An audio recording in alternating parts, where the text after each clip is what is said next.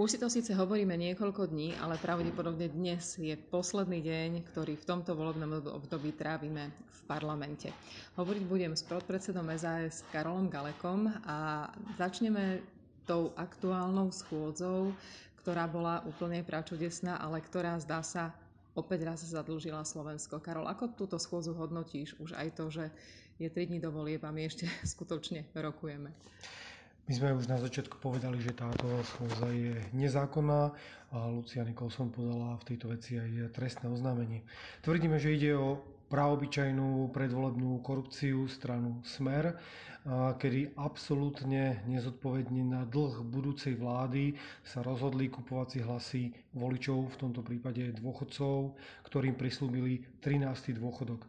Toto všetko v mimoriadne skrátenom legislatívnom konaní, pričom ale v samotnej rozprave ani len pri predkladaní toho zákonu sme sa nedozvedeli jeden jediný dôvod, prečo by takéto skrátené legislatívne konanie malo byť. Takže jedná sa naozaj o úplne nezodpovedné rozhodnutie, bez toho, aby sme my vedeli, z akého dôvodu prebieha takéto konanie a kde na to vziať. Ten dôvod je pravdepodobne tá zlá pravica, pretože aj premiér Pellegrini aj poslanec Fico to komentovali tak, že ak príde nová vláda, tak ľuďom nebude dávať, ľuďom bude brať, lebo my sme tí netvory a oni sú tí ľudomili, ktorí chcú dobre dopriať aj starým, aj študentom, aj, aj všetkým na Slovensku. No treba sa opýtať, z čoho oni dávajú tým všetkým na Slovensku. Dávajú z našich peňazí. V noci nám vykradli špajzu a ráno prichádzajú s jedným kompotom. Toto je absolútne nezodpovedné. Všetko, čo nám dávajú, sme si niekoľkonásobne predtým predplatili. Z vačku jedného nám vy, vy, vykradli alebo ukradli 100 eur a do druhého nám teraz sypú drobné. Toto je naozaj, toto nie je nič iné ako obyčajná korupcia. Takto sa my naozaj správať nebudeme, ale takisto sme povedali, že my nebudeme rušiť eh, sociálne výhody, ktoré tu sú, ale budeme hľadať zdroje, relevantné zdroje, tak aby sme ďalej Slovensko a Slováko nezadlžovali.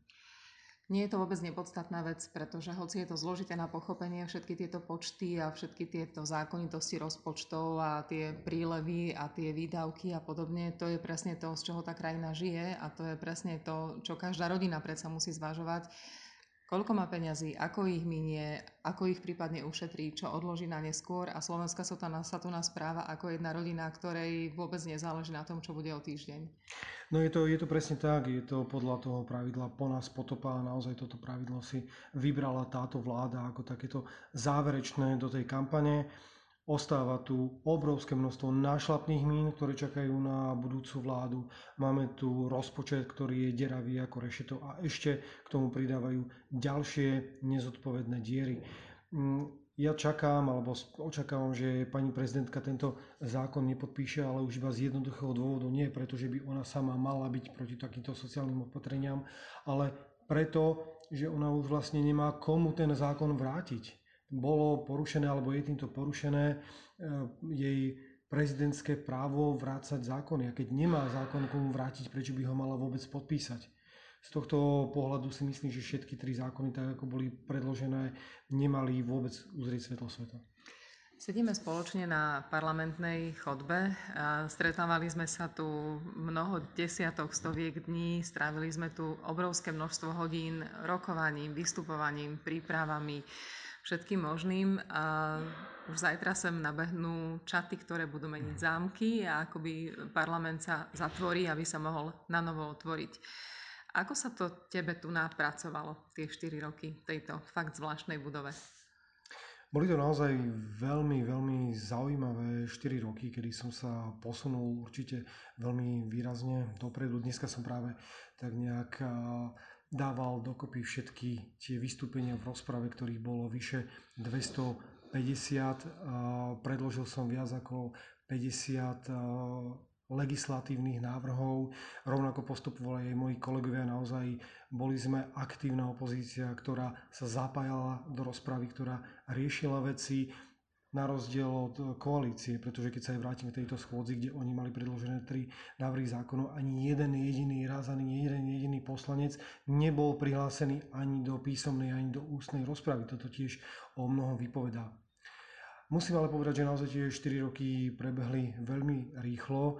Všetci sme sa tu veľmi veľa naučili a možno, že aj vďaka tomu je dnes náš program najlepší. Máme 1144 riešení, nie sme žiadni nováčikovia, ktorí by prichádzali s nejakými vzdušnými zámkami alebo so sľubmi, bez toho, aby ich vedeli ako naplniť. My máme konkrétne riešenia, mnohé z tých riešení sú už hotové v paragrafovom znení a chceme naozaj využiť tých prvých 100 dní na to, aby sme čo najviacej z nich e, zrealizovali.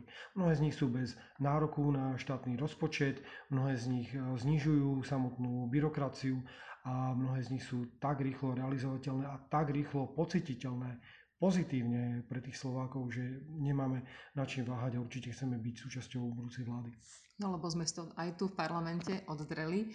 Dajme si ešte také rýchle kolo otázok práve o tomto parlamente a keď sem ráno prichádzam a stredávam tu tie exkurzie, tak si vravím, že títo ľudia sú tu jedenkrát v živote a pre nich je tento priestor nový. Je tu nejaké miesto, ktoré máš zvlášť nerád?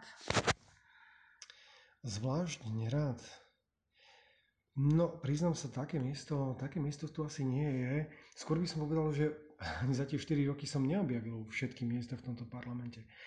Um, samotná budova parlamentu je tak veľmi špecifická, pretože bola postavená ešte vlastne za toho socialistického režimu a bola uspôsobená naozaj na to rokovanie tej komunistickej strany, ktorá sa mala stretávať iba raz do mesiaca a všetci mali mať rovnaký názor, takže nie je to rozdelenie ani v rámci tej samotnej rokovacej sály na koalíciu, opozíciu, ale sedíme všetci na jednej strane. Vytvára to niekedy celkom zábavné situácie.